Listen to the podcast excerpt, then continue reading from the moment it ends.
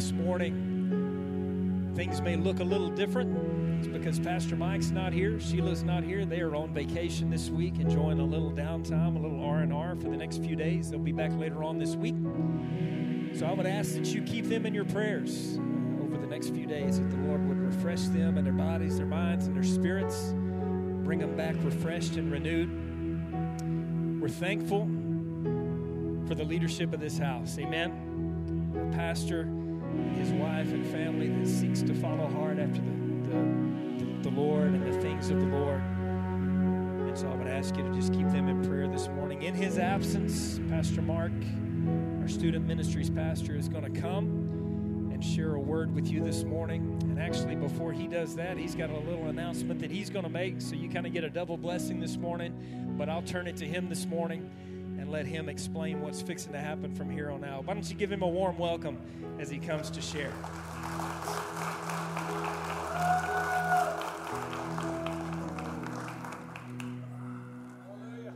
Good morning. Well, um, you know, I feel like the guest speaker here this morning that has a guest speaker for you this morning, if that's okay with you.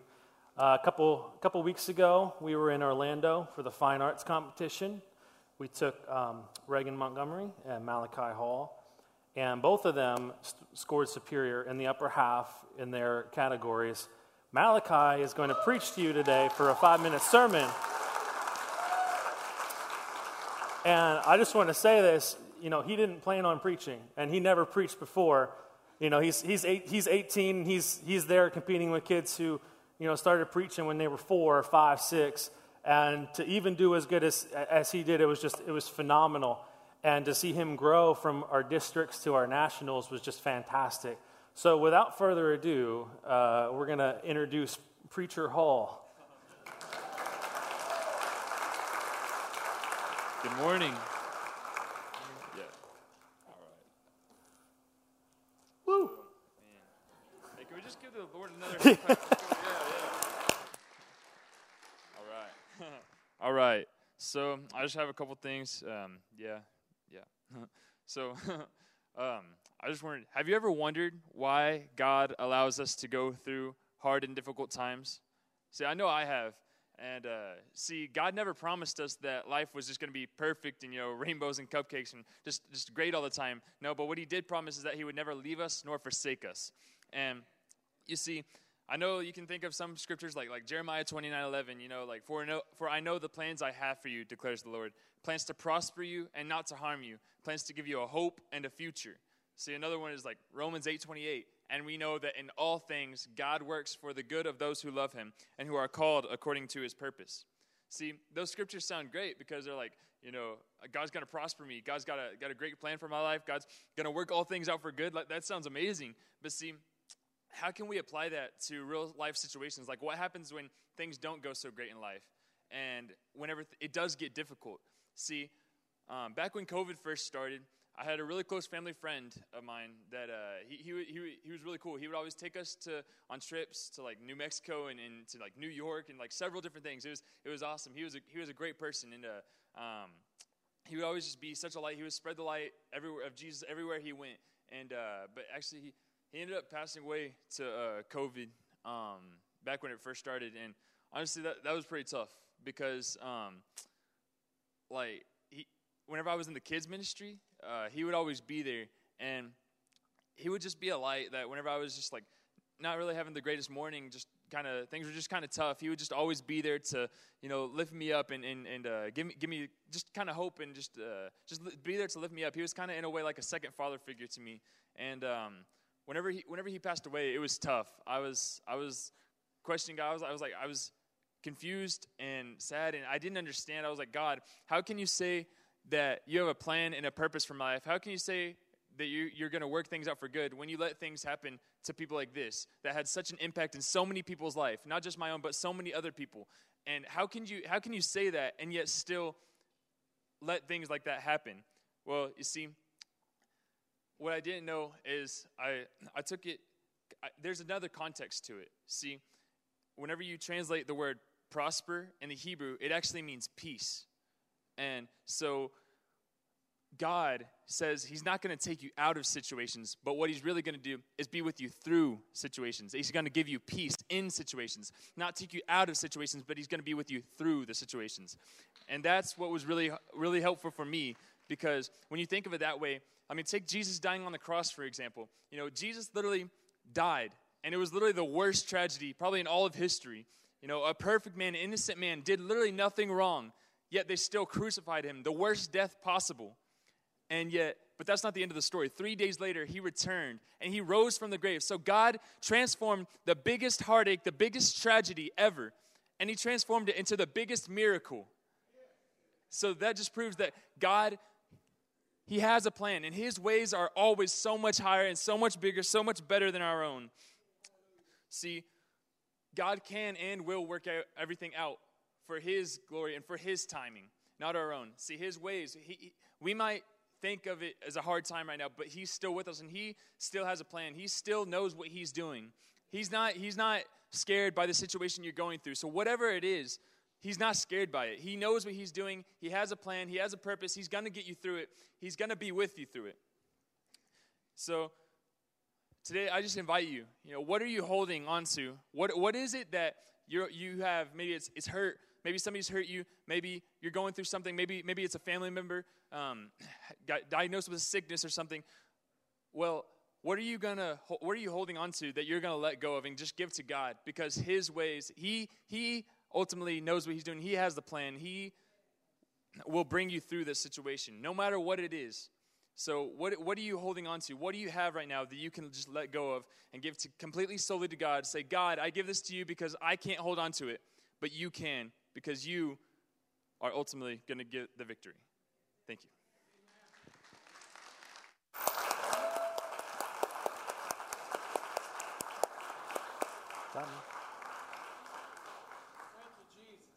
Not bad for uh, never preaching until this year. All right.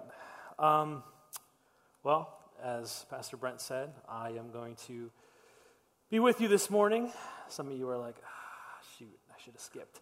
Uh, I looked right at Miranda when I said that. I don't know why. Uh, but I have a message this morning, and I know that this message might come off as a little, you know, I know better type thing, and I really don't mean it to come off like that this morning. Um, but it's something that's just so deep ingrained into my faith and my heart that I can't help but get a little you know, aggressive with it and emotional with it. So I hope that you hear my heart this morning, and I hope that it, those of you who already have found this truth, that you're just like, yes. And those of you who might have been confused, you'll see it in a clearer picture this morning. But this, the, the title of this morning, um, if you're taking notes, is just arrows, and you'll understand what that means later. But I want to go ahead and get started. And um, I'll be honest with you this morning, I'll just be up front. My agenda is very simple, and it is putting Jesus first. Okay? That's it. The number one, the, the reason, you know, I'm coming straight up with an agenda, I'm coming with a plan. I'm not here. My, my plan is I want to have everybody in this room, everybody in this church, everybody in Cleburne, everybody in Texas, everybody in the world to put Jesus first in their faith and their understanding. And we'll get to how that all came to be, but I find that it's not necessarily how the church always operates. The Christian faith always operates, okay? I, I've been in ministry for a little over 10 years now, um, a youth pastor for over 10 years. I've been a self proclaiming Christian for over 20 years. Uh, I went to CFNI, Christ for the Nations, for three years, Dallas Baptist University for two years.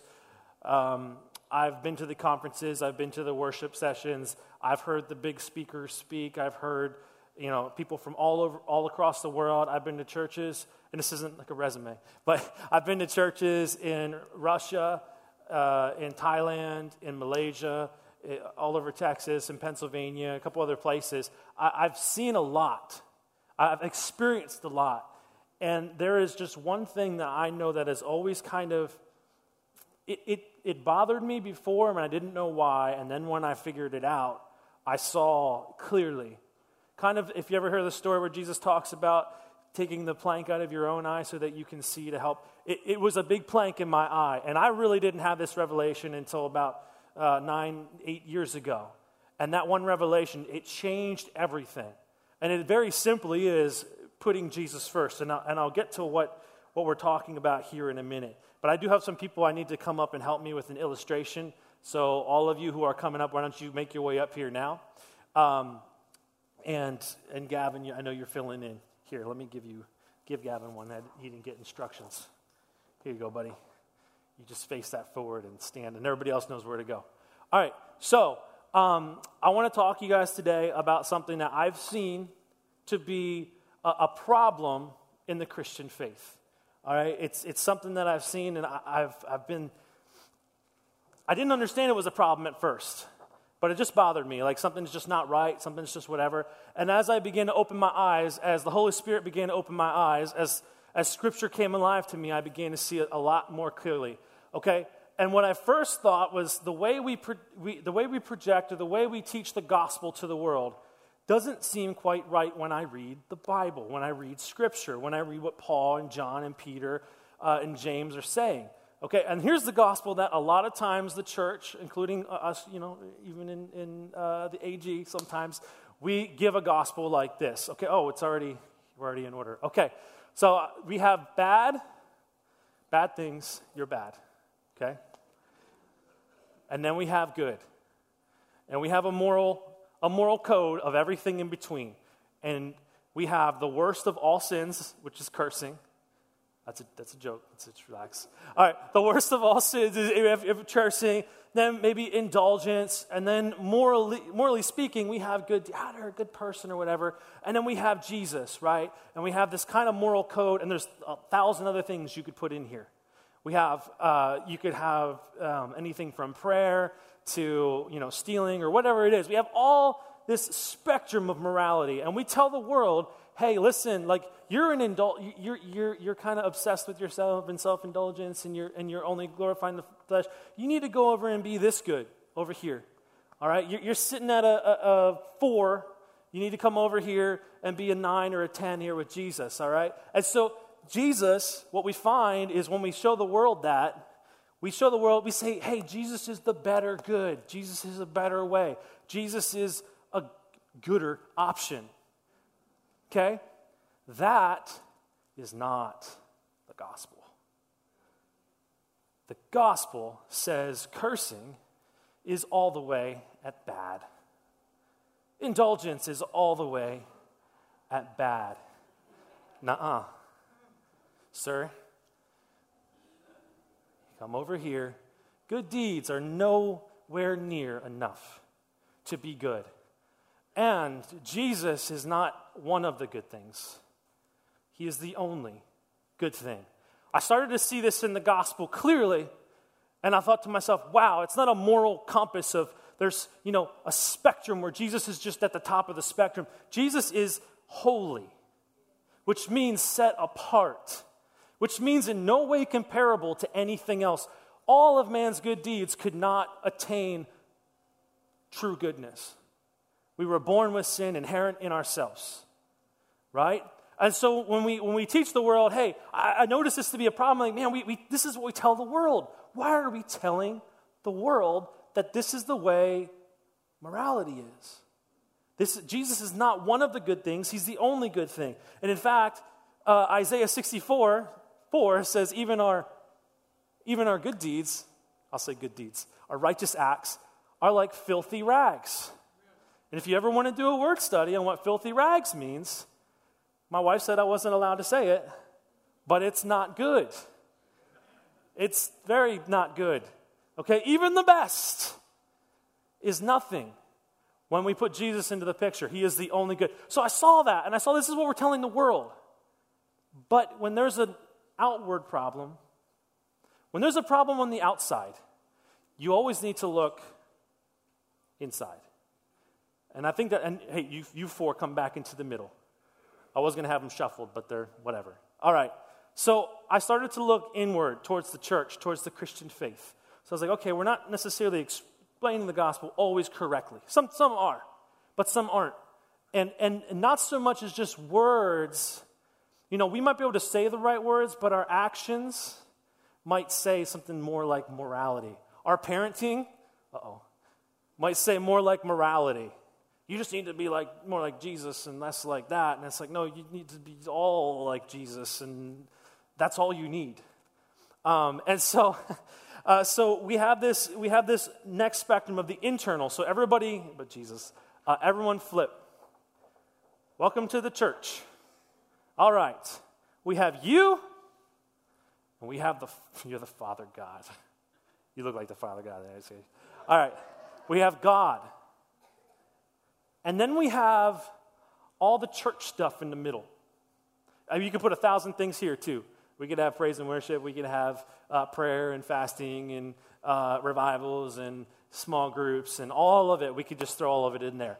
But we have all these things. And what we end up doing, and, and this is from children's ministry all the way up to the adult ministry. And again, it, we might know better initially but our actions and our words and our walks say something totally different. Our intentions look totally different. And we have this idea that, hey, you know what gets you to God? The Bible and miracles and church and Jesus and fasting and prayer and praise and worship and this and Sunday night service and outreaches and missions and we could go on and on and on and on. And all of that is the message we tend to get convoluted with. We think, hey, church, Jesus, the Bible, they're all, again, just like before, Jesus is one of the good things. I'm going to read something this morning. It's what wrecked me and what changed my perspective. It's Colossians 1 I'm going to start in verse 13, picking up as Paul is talking to the church. I want to read you something, and I just want you to consider it this morning. Um, starting in verse 13, he's talking about the Father. He says, For he has rescued us from the dominion of darkness and brought us into the kingdom of the Son. This is the Son that he loves, in whom we have, in whom we, we have redemption and the forgiveness of sins. So he, God is connected, right? Verse 15 the Son, that's Jesus, the Son is the image of the invisible God. And if you know the Jews, they never had a graven image. They never had a statue. They never had something they worshiped. He was the invisible God, never had a picture to even look at to know what Yahweh was or how he looked. And then Paul is saying, and then boom, here it is. It was never a statue, it was a man, it was the Son. He was the firstborn over all creation. And in him, all things were created things in heaven, things on earth, visible, invisible, whether it's thrones, powers, or rulers or authority, all things have been cre- created through him and for him. He is before all things. I'm just going to point to you a lot, okay? Don't get a complex. All right. He is, before, he is before all things, and in him all things hold together. He is the head of the body, the, the church. He is the beginning and the firstborn from among the dead, meaning the first resurrected, so that we all resurrect in him as we die to ourselves. So that in everything he might have supremacy.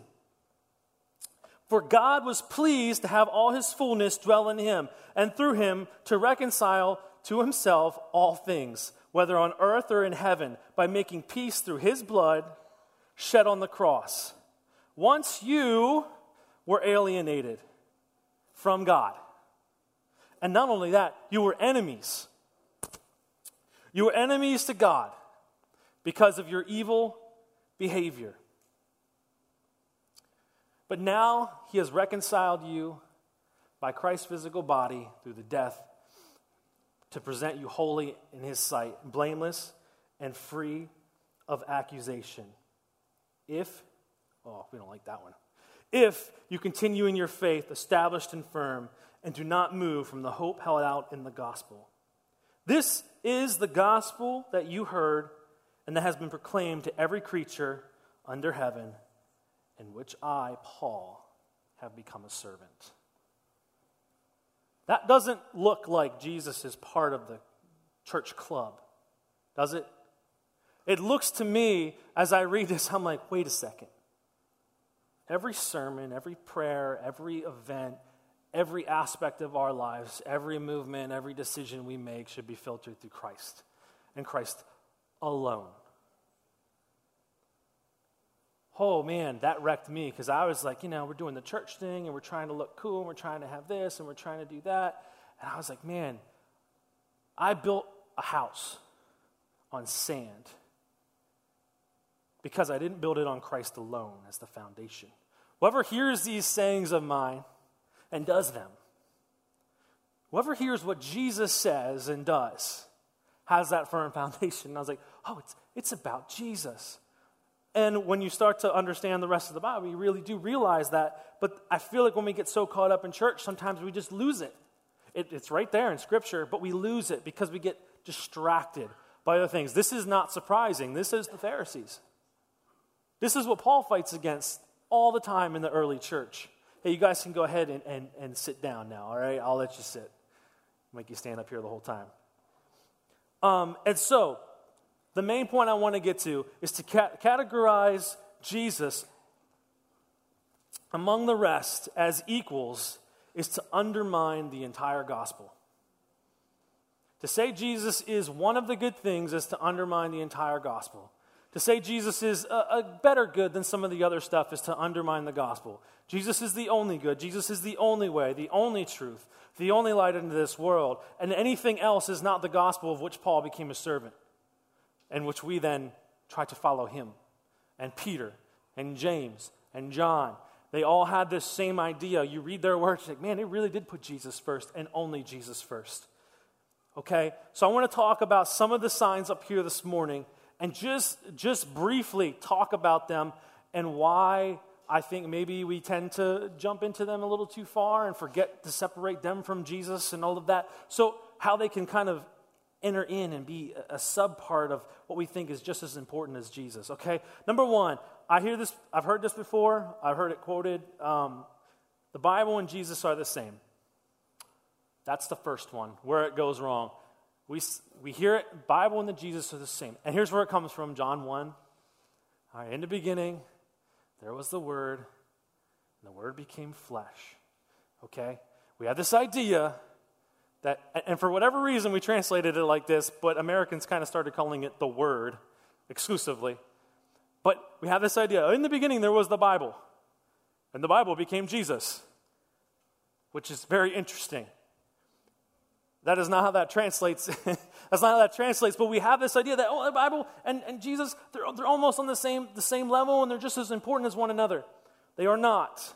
And I want to tell you this morning that I, I want to get ahead of myself. I'll say this that scripture doesn't work when you read a little bit later and you read John 21 25, where John himself says Jesus did many other things as well. If every one of them were written down, I suppose that even the whole world would not have room for the books that would be written. So even John is like, yo, Jesus had way more. We just, I mean, we're trying to write notes. Has anybody ever tried to take notes of somebody talking and you're just like, I, I got like four things. You said like 20. But okay. I, you know, everybody in high school is like, yeah, I know exactly what that is. I took, I was taking notes and then I was like, oh, look, a butterfly's outside. Oh no, where did we go? Um, and I really feel like John would be that guy. But anyways, so here's the deal though. We, we get in this mindset that maybe that the Bible and Jesus are on the same playing field, the same level, and so we treat the Bible with just as much authority, uh, uh, respect as we would Jesus himself. And in fact, oh, I better be careful. In fact, I'll say it. In fact, I wonder sometimes if Jesus would show up in some churches in America if the preacher wouldn't throw the Bible at him because he was doing it wrong. And I wouldn't be surprised because that was every Pharisee in Jesus' time. Well, not every Pharisee, but most of them. That was the Pharisees he was talking about. They were throwing the Old Testament, the scriptures, at Jesus and saying, You're doing it wrong. Look at your disciples. They're doing this on the Sabbath. How dare they? They're throwing the word at Jesus, trying to one up him. And I wonder sometimes if we don't elevate the scriptures above the one that the scriptures were about. And so the Bible is the most fascinating, most, one of the most complex, most influential, amazing books ever compiled. It, it, is, it is supernatural in its existence. Nobody can write another book like the Bible, written over a thousand years, compile different stories from different cultures, from different authors, and still maintain a consistent thread throughout the entire thing. There is no way. How many of y'all saw the last three Star Wars movies? That was a big break. The last three Star Wars movies. Okay? If you have, unfortunately, seen them. Uh, so you have one, the first one, number, I guess it's number seven, directed by one person. And then they decided, you know what we should do? You know what would be a great idea? Switch directors for a trilogy, because that's a great idea.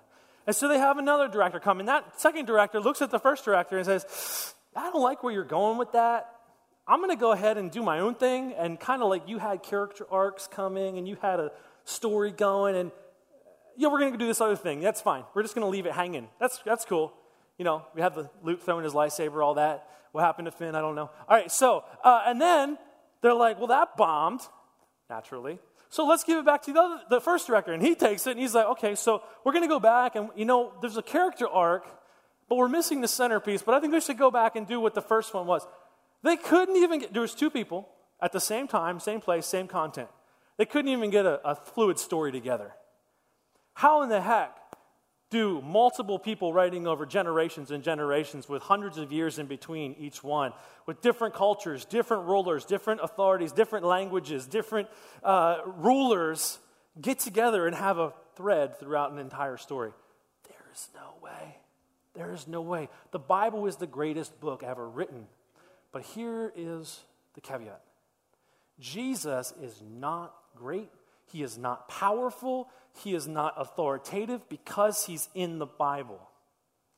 The Bible is powerful, influential, and authoritative because it's about Jesus. The Bible does not give Jesus his power. Jesus Christ, being that thread, gives the Bible its power. The Bible is just an arrow pointing to Jesus just an arrow. Maybe the greatest one, but it's still just an arrow. Some say, some churches in our country, some, especially the very charismatic, we get, we get hyper focused on miracles. That's the, this is the second one where things go wrong. We get hyper focused in miracles. And I hear Brent just sang House of Miracles. Good song, though. But, I, but my point being is we get, we get whole churches built around just the miracles.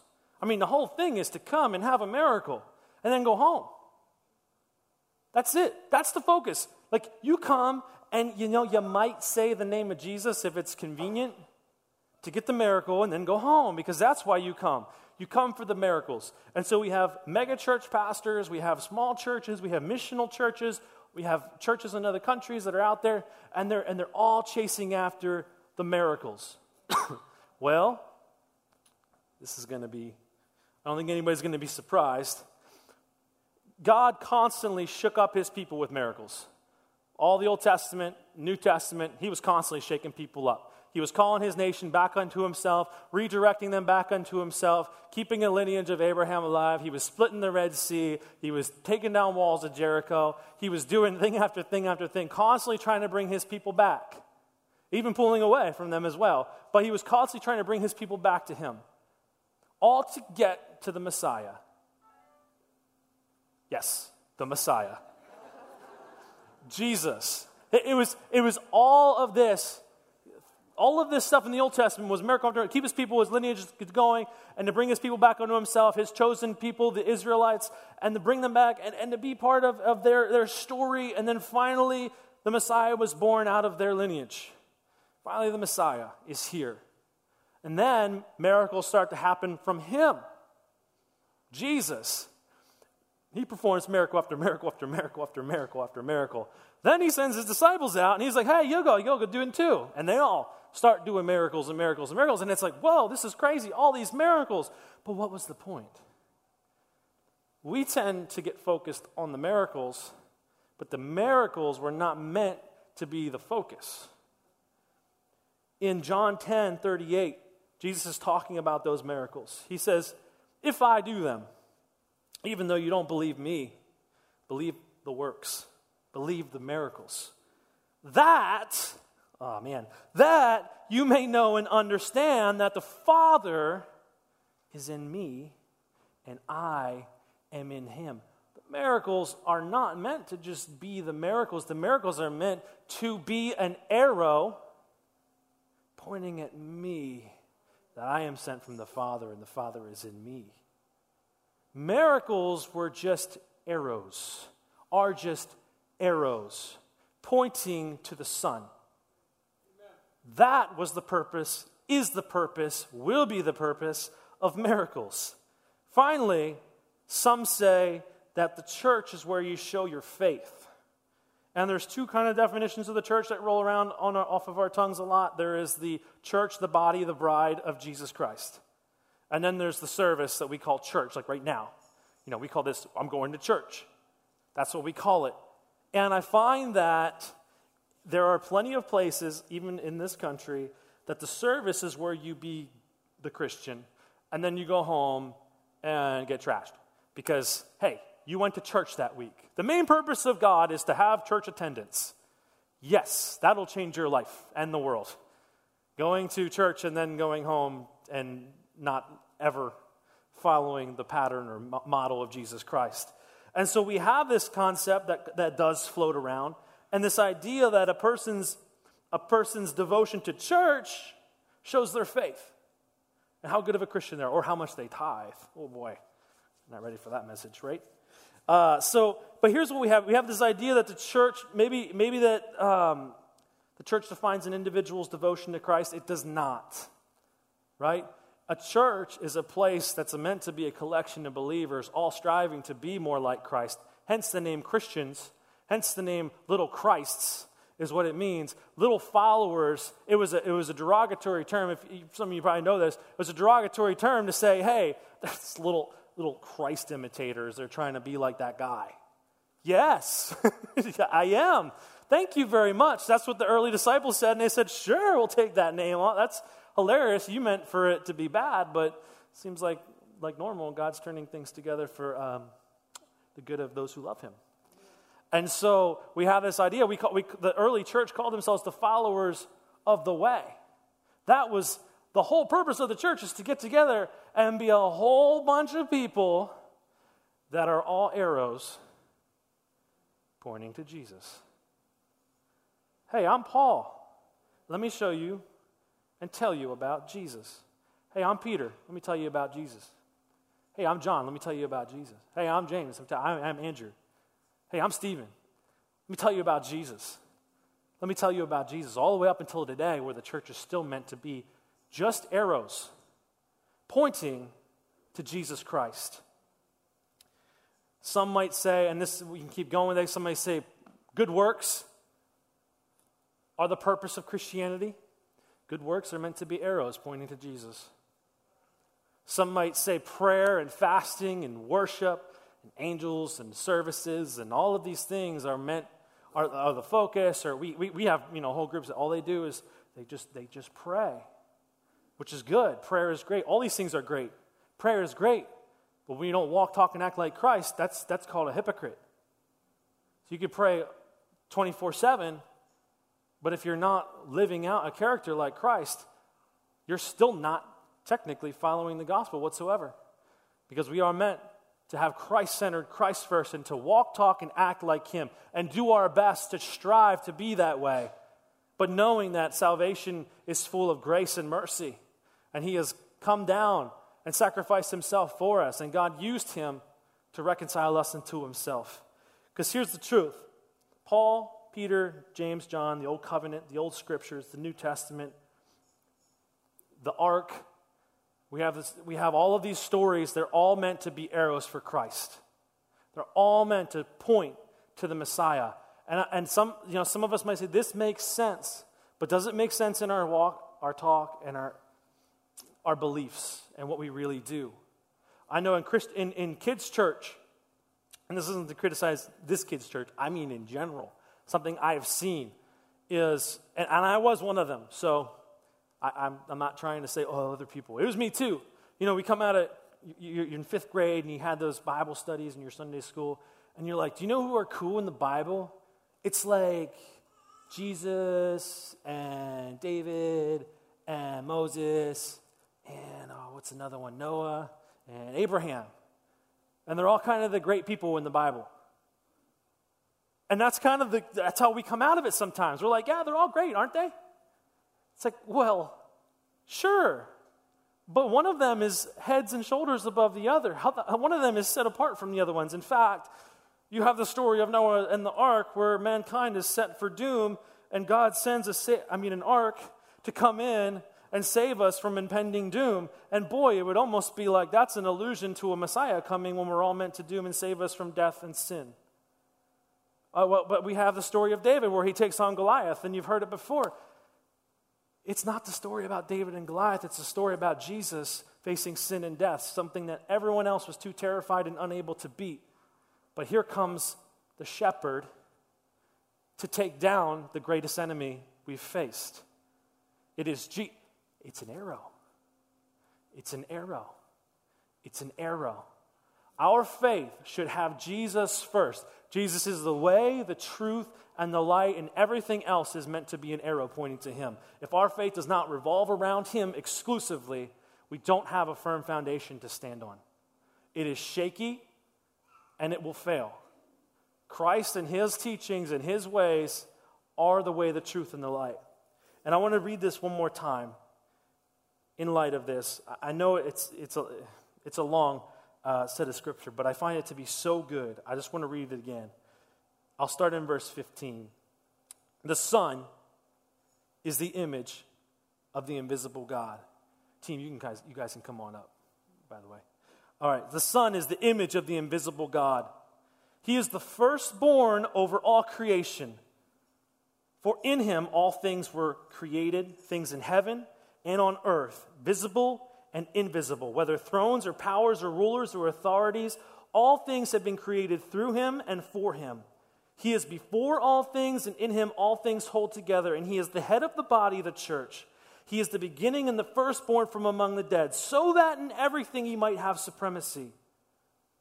For God was pleased to have all his fullness dwell in him, and through him to reconcile to himself all things, whether things on earth or things in heaven by making peace through his blood shed on the cross. Once you were alienated from God and were enemies in your minds because of your evil behavior, but now he has reconciled you by Christ's physical body through death to present you holy in his sight without blemish and free of accusation. If you continue in your faith, established and firm, and do not move from the hope held out in the gospel.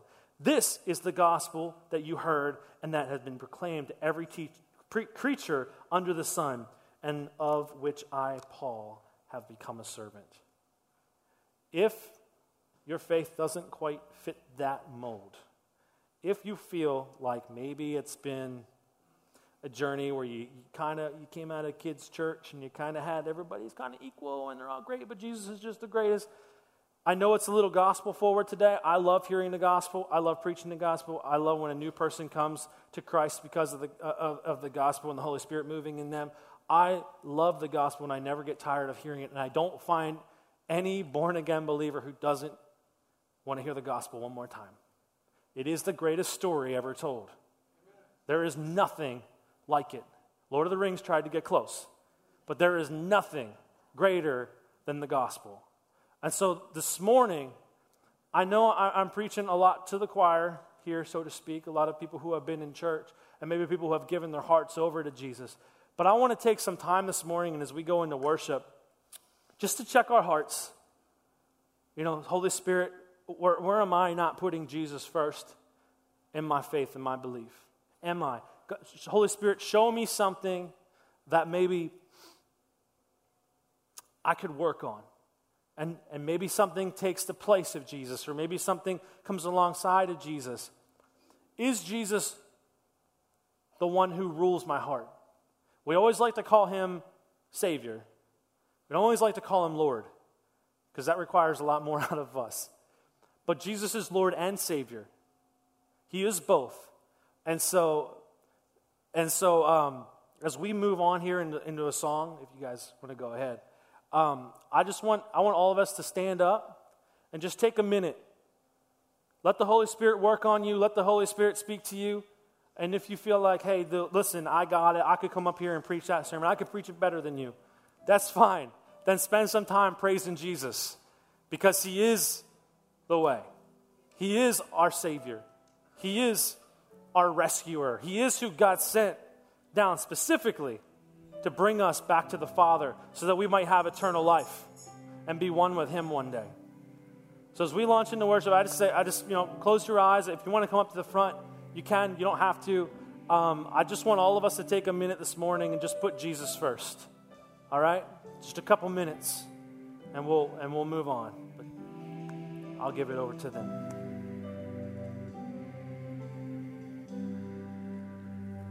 It was my cross you bore, so I could live in the freedom you died for.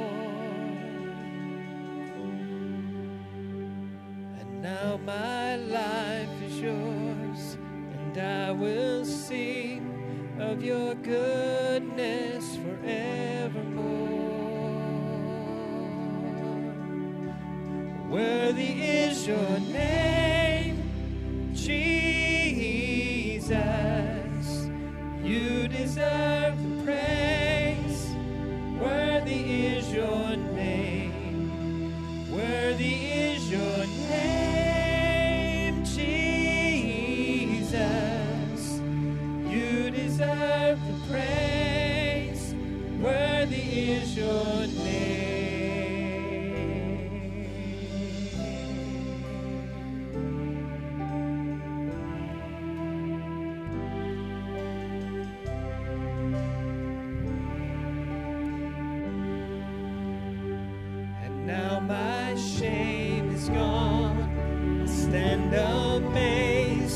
in your love undeniable.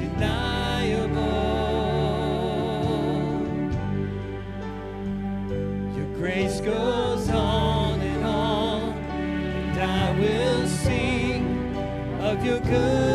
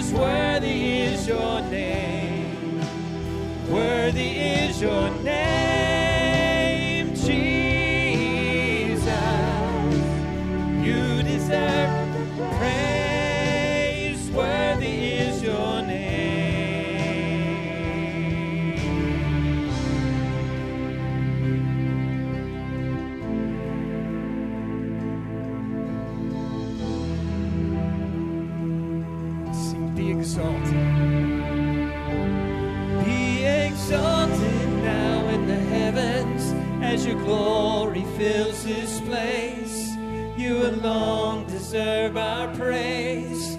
You're the name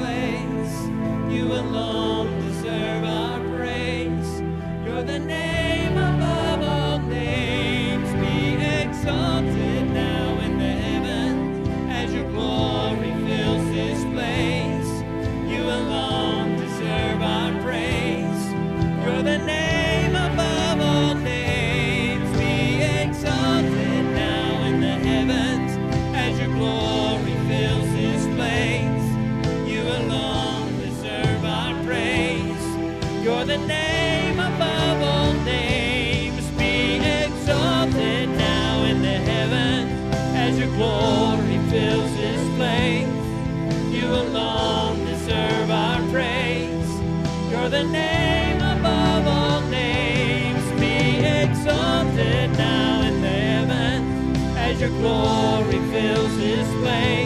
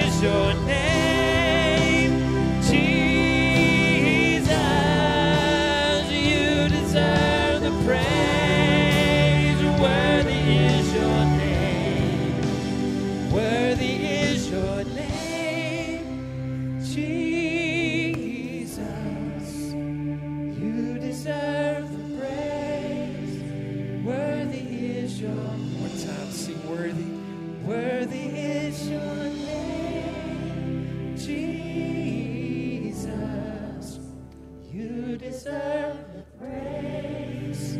Worthy is your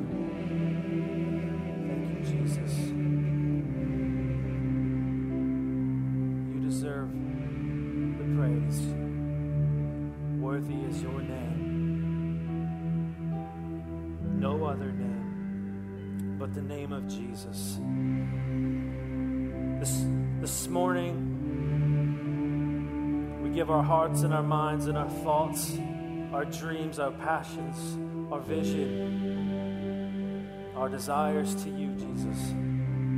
We lay them down once again at the foot of the cross. We ask, Jesus, that you remain and continue to be the focus of our faith, our hope, our love, our joy, that we reside and rely and lean in on you. Let the people in this place give their lives as a living sacrifice to you, Jesus. I pray when we when we fall short that we don't give up and get discouraged, but that we pick ourselves up and march right back to the feet of Jesus. Love you. We give you all the glory, all the honor this morning. Jesus, we lift up your name above all names. We love you.